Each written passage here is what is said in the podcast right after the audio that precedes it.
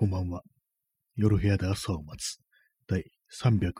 回スタートです。本日は、えー3月3日、時刻は23時16分です。えー3月3日ということで今日はあの、ひな祭りっていうことらしいんですけども、まあ別段それといった、そういうような空気というものは、まあ全然感じてないんですけども、皆様いかがお過ごしでしょうか？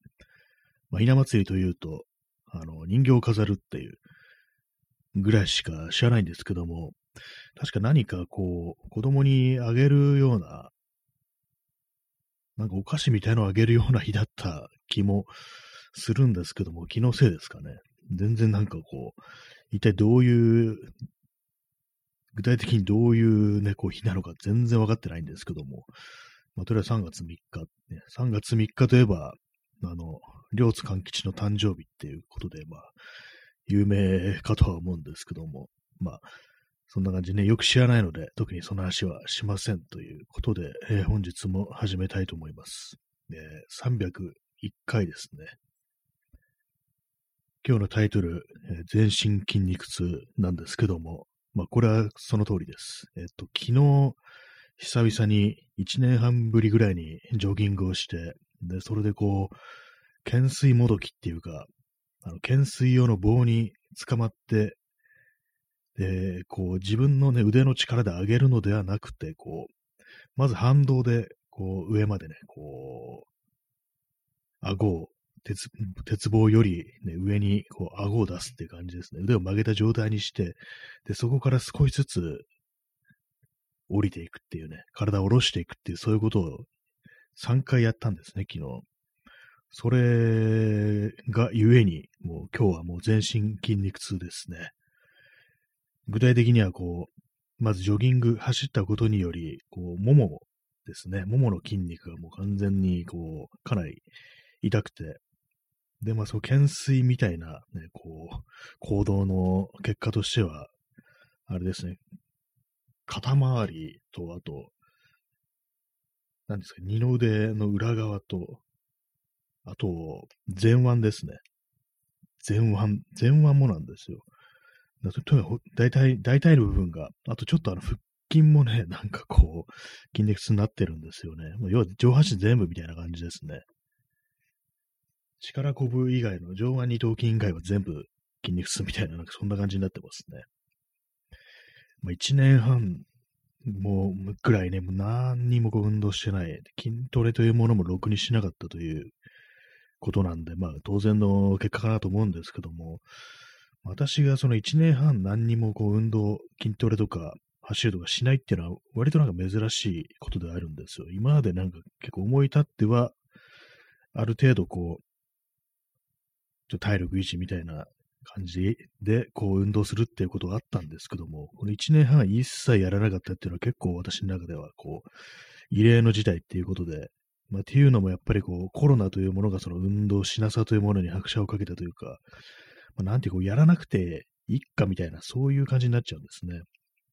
やっぱりこう、マスクしながら走るとかって結構しんどいですしね。そういうのと、あとまあ、年を取ったっていう、そういうことだと思いますね。あんまこうやる気がなくなったとか、あとまあ、精神面の、ね、マインドの問題ですね。なんかもう何もかもどうでもよくなってしまってね、こう、非常になんかこう、ね、やる気のない感じでこう生きていたという、まあ、そのせいかとも思うんですけども、それがこう一年半経って久々にやってみたら、もうあっという間にこう、全身の筋肉が終わってしまうという感じですね。今までこう、ちょっと運動サボってるなっていう時にこう、その状態から再開して、で、まあ大体まあ、思ったよりもやれたなっていうことが多かったんですね。でも今回は思ったよりダメだなっていうね、思ったより筋肉が落ちてるなっていうことを感じてしまいました。そういう感じで、まあ、まあそういうわけなんで今日はあの走りませんでした。歩歩くっていうね、ことはしたんですけども、ちょっと用事ついでに。走るっていうことはね、やめ、やりませんでしたね。ちょっと、こう、この状態でややるよりかは、今日一日は、やら、ね、こう、走るのやめて、筋肉痛から回復した方がいいかなっていう、そういう判断でもって、こう、走るのを、ね、やりませんでしたという、まあ、それだけの話でございます。結構何もしなくって問題なんか今、もう結構その左ももがなんかかなりこう筋肉痛になってて、まあでも痛いは痛いんですけども、その筋肉痛の痛みってのはまあ、痛みの中で唯一許せるっていう、そういう気がしますね。割となんか心地よいような部分もあるっていう気がします。そんなに嫌ではないですね、こういう筋肉痛で。まあ確かに動くのとか、ちょっとね、大変だったりはしますけども、悪くはないなっていうふうに思いますね。まあ結構その、筋トレとかね、まあ走るのもそうですけども、やっぱ問題なのはある程度慣れてきてからっていう、慣れてきてから、こういう感じでそう痛みとかが出なくなって、でも痛みが筋肉痛とかないイコール、なんかあんまやりがいがないとか、やった気分にならないっていう、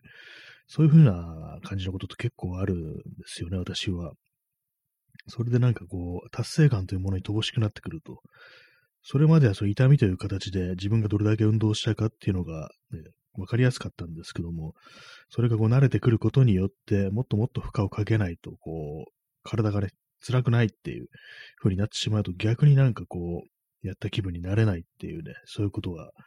結構あったりするんで、まあ、そこをいかにしてこう乗り越えて習慣化するかっていうのが、こう、一つの、ね、課題なのかなっていうようなことは思いますね。はい。まあ、そんな感じで、えー、今日は体が痛いという話でございました。そして今途中で何か言おうとして忘れてしまって、今こう適当に喋りながらずっと思い出そうとしてたんですけども、全然思い出せないですね。はい。まあそういう感じなんですけども、まあ運動については、まあそれぐらいです。あと、昨日あの、ブレンダーっていうあの、モデリングソフトですね。3D モデルを作れるソフトをどの頃って話しましたけども、なんか今日、まあ、そう、ああいうのって、をなんかこういろいろいじったりして、から、なんか結構その街の風景みたいなものとかを見てみると、結構ちょっとしたなんか道端のもののなんか作りみたいなものが結構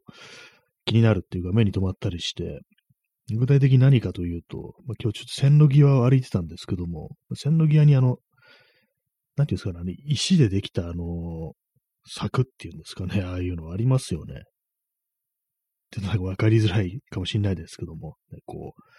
う、ね、鉄、鉄金属ではなくて、木でもなくて、まあ石っぽいものでできてる、なんかこう、杭みたいな形をしてるやつ、なんかああいうものがずらーっと並んでんの見て、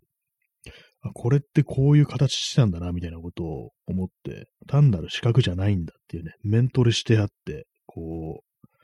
う、なるほど、こういう形をしてるんだなっていう、なんかそんな感じで、その、ものの形ってものがね、なんか気になるっていう、気になるというか目に留まるっていう、そんなね、ことを、に気づきましたね。まあ、私、結構昔ですけども、同じような感じで、その 3D で、こういろいろなんかこう、情景みたいなのをね、なんか作るってことを一時期なんとなくやってた時期があったんですけども、その時確かにこう、こういろんなね、こう、ものの、とか、建物の構造だとか、こう街のね、なんか、街並みというかね、ここに何があって、どういう風になってて、こういうバランスで、で、この道はまっすぐでどのこうのとか、どのぐらい傾いてるとか、曲がってるとか、そういうまあ、いろんな造作みたいなものが結構ね、気になるっていうのがあって、やっぱり、ね、普段いかにこう、あれですね、何も考えずにこう移動してるかってことに結構気がつきましたね。割にそういう感じで、その 3D モデリングってものをやり始めると、なんとなく、こう、立体としての、ね、この、これはどういう形をしてるんだろう、これを再現するとしたらどんな感じにすればいいのかな、みたいなことが、まあまあこう、なんか頭に登ってくるっていうか、そういう感じでなんか街を眺めてみると結構この気づくことがあるなっていうふうに思いますね。なかなか一人でこう歩いてるときって、あんまりこう、その街の風景というものをしっかり見ないっていうのがあるんで、私なんかね、写真とかね、撮ってる人間の割には全然こう、あんまりちゃんと細かいところとか見ないんですよね。なんとなくこう、写真撮ってるときは、大体なんか光とか、この明るさでどのぐらいのね、こう感じで撮れるかとか、ちゃんと映るかとか、そういうことばっかり頭がいって、こう、具体的にね、なんか物の形とかね、その風景みたいなものがどういう風にして成り立ってるのかとか、どこに何があってってことがあんまりこう頭に登ってこないっていうのがあるんですよね。でも写真、カメラ持ってるときはなんかこう、光線の具合ばっかり気になるっていう、でもそういう感じになってしまってるっていうことに今更気づいて、まあ自分がな何をね、どういうところに着目するのかっていうのが、その時々の趣味みたいなもので結構違ってくるんだなということに今更ながら気づいたという、まあそんな話でございました。結構あれですね、あの、割となんか人と一緒に歩いてる時とかは結構その街並みとかを見てるんですけども、なんか一人でこう歩いてる時って全然こう、なんか頭にね、こう、入ってこないんですよね。なんかぼんやりしてるんですね、大体。なんだかわかんないですけども。やっぱりなんかこう、歩いてる時って、なんかいろいろ考え事しちゃうっていう一人だと、そういうのがあると思うんですよね。もう私なんか特にあのね、なんか結構ネガティブなことをね、なんか、ぐるぐるぐるぐる考えながらね、こう歩いてるっていうことがまああったりするんで、まあよくその、精神衛生上なんか散歩というものは非常にいいなんて言いますけども、私の場合なんかその歩きながらなんか嫌なこととかね、ネガティブなこととかを考えて頭の中ぐるぐるぐるぐるしてるっていうことがまあまああるんですけども、結構まあそれを振り払うのにかなり長時間歩かなきゃいけないっていうことがあるんで、だからあんまこう散歩というものが私にとってそんなにいいものかっていうと、うん、必ずしもそうとも言えないっていう、そんな感じがするんですね。まあ本当なんかたくさんすごい長いことを歩けばまあまあ効くのかもしれないですけども、本当その辺30分や1時間じゃとてもじゃないけれども、その頭の中の邪念を振り払うには、ちょっと時間が短すぎるってことで、本当なんか3時間以上なんか延々歩き続けて、体が本当に疲れるところまで追い込まないと、その頭の中のね、いろんな考え、もやもやというものを振り払うこともちょっとできないっていう、そういうことをなんか思ったりするんですよね。だから本当一人の散歩っていうものはなんかこう、いい面と悪い面っていう両方があるなっていうことは、私はもう結構、そのね、身をもって感じているという、そんなところでございます。えー、インスタントコーヒー飲みます。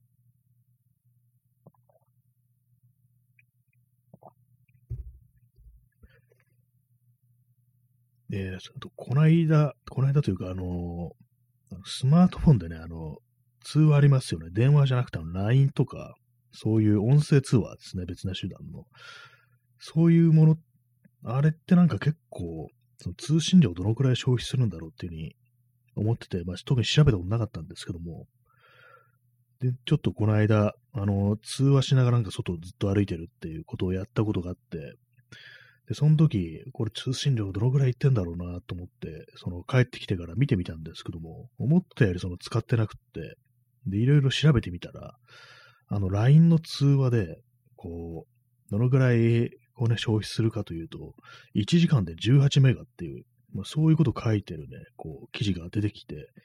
まあ、こんそんなに使わないんだっていう感じでかなりびっくりしたんですけども、私ね、そんなに外でこう、スマートフォンって使う方でないんで、ほんとなんかあの、ちょっとした調べ物とか、Google マップとか、まあ Twitter ですね。Twitter とかインスタとか、まあそのぐらいしかね、見ないんで、あんほとんどね、使わないんで、その通信量。私今その3ギガなんですけども、それをね、なんかいつもいつもこう、使わないで繰り越してるっていう感じで、まあまあ、その余裕があるんですよね。で、まあ、通話だと結構使っちゃうのかなと思ってね、調べたらそういう感じも18メガってことで、まあ、これならもう全然なんかこう、ね、Wi-Fi のあるところにこだわらなくて、なんかずっと外で行って、ずっと通話してもいいぐらいの感じだなっていうふうに思いましたね。まあ、なんで外で通話するという話をしてるかというと、結構その人と対面じゃなくって、会わなくても、そのなんかこう、外でね、なんかこう、イヤホンマイクとかを使って、まあ、ヘッドセットとかでもいいですけども、そういうものを使ってこう、延々歩きながら喋るっていうことをすると、結構あれなんですよ。あの、なんとなくこう一緒に散歩してね、友達と一緒に会ってね、なんかこう、散歩しながら喋ったっていうのが、そういう感覚になるんですよ、不思議と。帰ってきてから、あ、よく考えたら会ってないんだよな、みたいなことを思ったんですよね、この間。結構不思議な感覚で、実際に会ってないのになんか一緒になんかいて歩いてたような気がするっていう、そういうね、ことを感じたんで、だからまあ、まあこういうご時世ですからね、あとはまあ、住んでるとこが遠く離れてるとかそういうのありますけども、結構その通話しながら延々散歩するっていうのは、ね、結構ありなんじゃないかなっていうことは、私はね、見業ながらね、気づきましたね。それに対してね、通信料も使わないしっていうことで、これはちょっとありだなっていうふうに今思ってるところですね。よくあの、ね、ズ Zoom 会とかね、 Zoom 飲みとかありますけども、ああいうなんか、動画ですね、動画の形で思いっきりなんかもう自分のね、顔をなんか相手にさらしてね、こう、喋ったりするってありますけども、なんかあれよりもなんか歩きながら通話してる方が結構自然な感じがしました。あの動画でね、こう、ビデオで相手のね、こう、顔とかで確認しながら、こう、ね、話すのって、あれって結構不自然な気がして、なぜかというと、その、普通あれですよね。あの、実際会って喋ってる時とか、もき顔面をガン見しないですよね、喋りながらね、そこまで。じ、じーっと見てないですよね。でも、そのズーム会とかだと、ほんとなんかカメラの前にいるしかないんで、必然的になんか、え、ずーっとなんかこう見つめ合ってるみたいな感じになるんで、それがなんかこう非常にこう負荷が高いっていうのはまあ、あったりして、まあそれもなんかね、こう、好き勝手やったり、ね、席は、カメラの前からね、こう、外れたりすればいいのかもしれないですけども、なんかそれもちょっと不自然な気がするんで、だからまあそれよりもなんかこう、音声だけっていう、ね、それの方がなんか結構いいんじゃないかなってことは、まあ思ったりしたというね、そんなことを思いましたね。えー、P さん、一人の散歩、禅に似てます。日本においては座禅ばかりが語られますが、仏教において同禅という言葉も、ま、動く禅なんですね。あ、そういうのあるんですね。散歩は禅に似てる。まあ、確かあの、歩きながらなんかだんだん研ぎ澄まされて、こう、ただただね、歩くことに集中するっていう、そういう、そういうね、あの、境地に至るっていうことはなんかわかる気がしますね。確かに禅って言ったらもう座禅ですよね。座禅、私も座禅しかないと思ってました。で、あの、座禅のあの座り方ができないんで、自分には禅はできないというふうに思ってたんですけども、あ、同然なんてことがあるんですね。それはなんかすごくいいこと聞いたような気がします。動きながらね、その禅の、禅。本当なんか私、あの、体が硬くて、座禅とか全然組めないんですよ。本当なんか普通のあぐらでもね、こう、きついっていう感じですぐ足しびれてきて、もう正座とかじゃなくて、あの床に座るっていう時点で私にはちょっと結構無理っていう感じなんですけども、椅子じゃないと無理みたいな、そういうところもあるんでね、絶対なんか座禅はできない。すなわちこう、自分に善はできないっていうね、自分には善がわからないってことを思ってたんですけども、その同善というものがあるならね、動く善、それがあるんなれ、あれば、私にもその、ちょっとね、こう、門を叩く意義があるのであってことをちょっと思ってきましたね。なるほどっていう感じですね。善、善という、歩くことを善とね、捉えてると結構そのいろんなことが変わってくるかもしれないですね。私も最近なんかこういろいろ心を落ち着けるために、なんか深呼吸とかしたりすることがあるんですけども、どうもなんかうまくいかないっていうか、そんなにこれ役に立つかみたいな、なんかありますからね、いろいろマインドフルネスとかなんか一時期言われてましたけども、まあね、なんかそういうこととか、こうなんかこう気持ちを落ち着かせるというか、ね、そのために使えるかななんて思ったんですけども、まあそういう感じ、座ってじっとしてやるよりは、なんかどう、ね、動きながらだったらなんかまだわかる気がしますね。結構なんか、瞑想とかね、マインドフルネスとか瞑想とか、ああいうものは弊害もあって、逆になんかこう、良くない方向に行く人もまあいるっていう話はね、こう、結構聞いたことがあるんで、まあじっとしてるのはね、ひょっとしたら良くないのかもしれないですね、自分にとっては。散歩もなんかその同然というね、観点からいくと、ちょっと今後なんかいろいろ気づくこともあるかなっていう、ちょっと心構えみたいなものが少し変わってくるかもしれないですね。ちょっといいこと聞いたということでね、ありがとうございます。インスタントコーヒーを飲みます。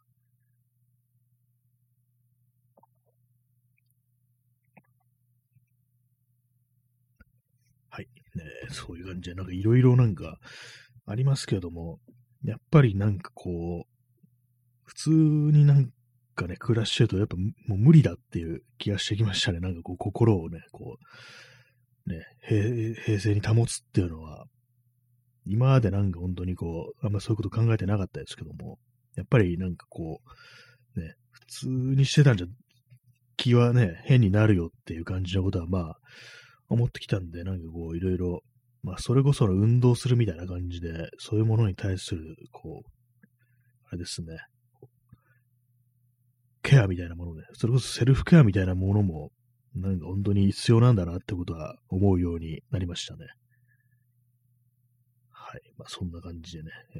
ー、散歩、散歩の話というかね、散歩と善、そして、ね、こう、他の人と通話しながらこう歩くと、まあまあいいっていうね。まあ、それはあの、全然ではないですけども、まあ、ただ歩くという行為にもなんかいろんなこう側面があるっていう感じで、まあ、なんだかんだ言って、こう、体を動かすっていうのは、まあ、そんな悪いことではないのかなっていうふうに思いますね。はい。まあ、散歩。本当なんか一時期は本当によく散歩してたんですけども、本当になんか、あれですね。結構その写真を撮り始めてから数年は結構ね、あの、週にあの、うん、4日ぐらいはなんか3時間ぐらい散歩するみたいなね、日があって、まあまあね、歩いてたんですけども、それがなんかこう、やっぱり、ね、慣れてくるとしなくなってしまいましたね。まあ、ハートありがとうございます。そうなんですよね。なんかこう、やっぱり何にでもちょっと飽きが来るっていうのがあるんで、ほんでなんか私、最近その、写真を撮るということにちょっと飽きてしまって、飽きてきてしまってるっていうのがあるんで、なんか少しね、こう、観点を変えて他のいろんなことに手を出そうっていう、そんな風にね、思ったりしてますね。まあ、その感じなんかもその、ね、さっき言ったその 3D モデリングとかもなんかいろいろできるようになったらいいな、なんていうふうに思ってるところですね。まあでも大体まあ、こういうこと言ってね、こう続いたことがあるかというとなかなかね、こうなかったんで、本当なんかこのラジオだけがなんか妙に続いてるっていうのは結構自分の中で不思議ではあるんですけども、他のね、運動とかなんかこういろいろ、なんかね、続かないっていうか、続かないんですよね。まあ、習慣化、習慣化っていうものよくわからないですね。なんでこのラジオだけ習慣化できるのかってこと、まあ、これ本当に何度も何度も言ってるんですけども、結構不思議なことがあって、何なんですかね、向い向いてると言えるのだろうか。まあ、ただ、あの、自分としては、今なんかあれなんですよね、こう、あんま工夫がない状態にあるっていうか、ただ、まあ、こう、ライブで喋るだけっていう。すいません、ちょっと鼻水が出てきたんで、ちょっと拭います、ティッシュで。なんでだろう。たまになんかこう、妙に鼻がぐずぐずするときありますね。花粉症かなって思うんですけども。まあそういう感じでこう、あれですね。あんまこう、その、ラジオというものに工夫がないというか、まあただ喋ってるだけっていう感じで、まあ、こうライブなんでね、あんまできること限られてるんですけども、なんかね、こう、その辺のもう少しちょっと違ったことをやるっていうのをやっていきたいなというふうに思いますね。まあ前はなんか急になんか変なモノマネとか、弾き語りとか、なんかそういうことやってましたけど、今はただ喋ってるだけというね、まあ、感じになってるんですけども、まああんま元気がないという、まあそれに尽きるのかもしれないですね。結構この、なんか後ろでなんか音楽とか流したいなみたいなこと思うんですけども、なんか、めんど、めんどくさいっていう感じになっちゃいますね。はい。まあ、何を言ってるのかわかんなくなってきましたけども、まあそういう感じでなんかこう、やっぱり何をやってもいずれこう、やっぱ気が来るというかね、硬直してくるっていうのがあるんで、まあそういうのを避けるためにはなんかこう、変化をつけるというのが必要なんだなっていうふうに思いましたね。なんかこう、あれですね、ミュージシャンとかが何枚もね、作品を出していくにあたってなんかいろんなね、こう、チャレンジをするっていうのはありますけども、全然こう、前と作風が違うっていうのがあったりして、で、それがなんかこう、ファンにとっては、なんかそう変なね、あの飛び道具出すより、普通にいつも通りの曲出してほしいみたいな、なんかそういうことが割にあったりするなんていう情景がありますけども、やる側としては、ね、こう、もの作品を作る側としては、やっぱなんかこう、変化をつけていかないと、どんどんどんどんどんこう、厳しくなってくるというか、自分のなんかこう、ね、マインド的に何かこう、硬直してしまうっていうのは、あるんだなってことは、なんか今更ながら分かってきたような気がしたりして、やっぱ変化というものは、やっぱある程度は必要なのかなって思いますね。同じことをずっと続けるということの尊さみたいなものは、まああるなっていうふうに思うんですけども、私も今まで本当なんか結構そう続けるということは、まあ全部ね、こういいことだ、尊いっていうね、まあその、その感じで来てきたんですけども、やっぱりちょっとその、やる当人にとっては多少の変化みたいなものはどうしてもこう、必要なのかなっていうね、思いましたね。ただただまあ、こう、同じことをずっと続けてればいいというわけでもないと思いつつ、まあ、かといってね、なんかこう、ただただ同じことを続けたという、そのことのなんかね、凄さみたいなものってものは、まあ、あってほしいよなっていうのを思うんで、まあ、どうなんですかね。よくわからないですね、なんか。まあ、この放送とか本当に1年半ぐらいやってますけども、でまあ、最終的に、ね、もし自分がこう、この世からね、いなくなってね、これが残るとしたら、これはいかなるね、立ち位置の、こう、アーカイブになるんだろうかみたいなね、ことをふとね、思ったりして、まあ別に意味ないんですけども、ただ日記というかね、なんかね、こう、ただなんか書き散らしてるだけっていうか、そういうものをなんかどうでもいいことを、こう、ね、言葉に、音声という形で残してるだけであって、まあ別になんかこう、あれですからね、非常に何かこう、特殊なことを喋ってるわけでもないんで、あれなんですけどもね。インスタントコーヒーを飲みます。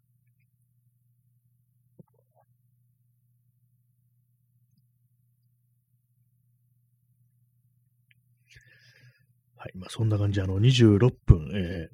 ー、お送りしてまいりましたけども、残り4分ほど残したところで話すことがなくなってしまいましたね。まあ、今日特に何も起きてないんでね、なんですね。あと、最近あの気づいたんですけども、あの自分の中に、なんか、昔の多分ね、60、あ、そこまでじゃないかな。とにかくなんか昔っぽい写真というね、カラー写真というものを思い出すときに、なんか妙にこう、商品写真みたいなものがね、思い浮かんでくるんですよ。なんかちょっと今何言ってるかわからないですけども、なんかね、自分がちょっと懐かしさを感じるような昔のなんかね、こう、ものの写真っていうものを頭に思い浮かべると、なんかこれって言うとしたら、あの、暮らしの手帳かなっていうことに気づいたんですね。なんでね、なんか自分の中に暮らしの手帳というものの存在がまあまあ、ね、占めるスペースが大きいのではないかってことで最近ふと気づいて、なんでかっていうと、あの子供の頃、あの、母親が、あの、近所の人からなんか暮らしの手帳のバックナンバーを、確かに結構ね、たくさんなんかもらうっていうね、ことがあったんですよ。で、それであの、まあ私子供でしたけども、そうなんかね、その古い雑誌をね、なんかこう、まあ、他に読むものとかない時にね、ペラペラめくってたりしてたっていうことを、なんか最近なんかこう急に思い出して、あ、なんか自分の中でなんか昔のなんかこう、ね、雑誌、雑誌というかなんていうかね、みたいなもののなんか、イメージってものは結構その暮らしの手帳っていうのが割に大きいっていうね、まあ、暮らしの手帳多分特殊な雑誌だと思うんですけども、なんか妙にあの自分の中で、あの雰囲気というかね、なんか感じっていうものが、確かあの、編集長が花森康二っていう人ですよね。なんかその人のなんかこうセンスみたいなものがこう十二分に発揮されたっていうそういう雑誌だったらしいんですけども、結構なんか自分の中にあのセンスというか感覚、美的感覚みたいなものって割とインストールされてるのかなってことに最近ふと思って、まあ、たまたそのネットでなんかね、その昔の暮らしの手帳の、なんかあの、商品を比べる記事がなんか結構辛辣なこと書いててすごいみたいなことをね、書い、言ってるなんか記事があって、まあそれツイッター流れてきたんですけども、それを見て、あなんかこの感じなんかすごく、そういえばなんか子供の頃よく、よくっていうかなんか見たことあるな、みたいな感じで、実際にその、ね、そのバックナンバーとか大体何年ぐらいに発行されたものかわかんないですけども、なんかあったんですよね、そのもらい物の。まあ、それ、それだけです。ななんとなくね、そう、ああいうものっていうのが自分の中に結構生きてるなっていう、生きてるというかね、なんか、あの感覚、感覚というかね、あのセンスみたいなものに結構子供の頃から触れてたなっていうことを、まあ、ふと思い出しちゃったり、それだけなんですけども。はい。まあ、暮らしの手帳の話でした。ね。まあ、そんな感じでね、よくわかんない感じで、ね、終わりそうなところですけどもね、まあ、残り30秒切ったというところで、えー、第301回ですね、えー、いかがでしたでしょうか。本日はね、あの、11名の方にお越しいただいて、辛抱強い方が7名残っていらっしゃ、いらっしゃるという、そんな感じでございますけども、まあね、今日は、散歩はいいぞというね、人との話なんです散歩いいぞって話でしたね。まあそんな感じで、えー、ご清聴ありがとうございました。さようなら。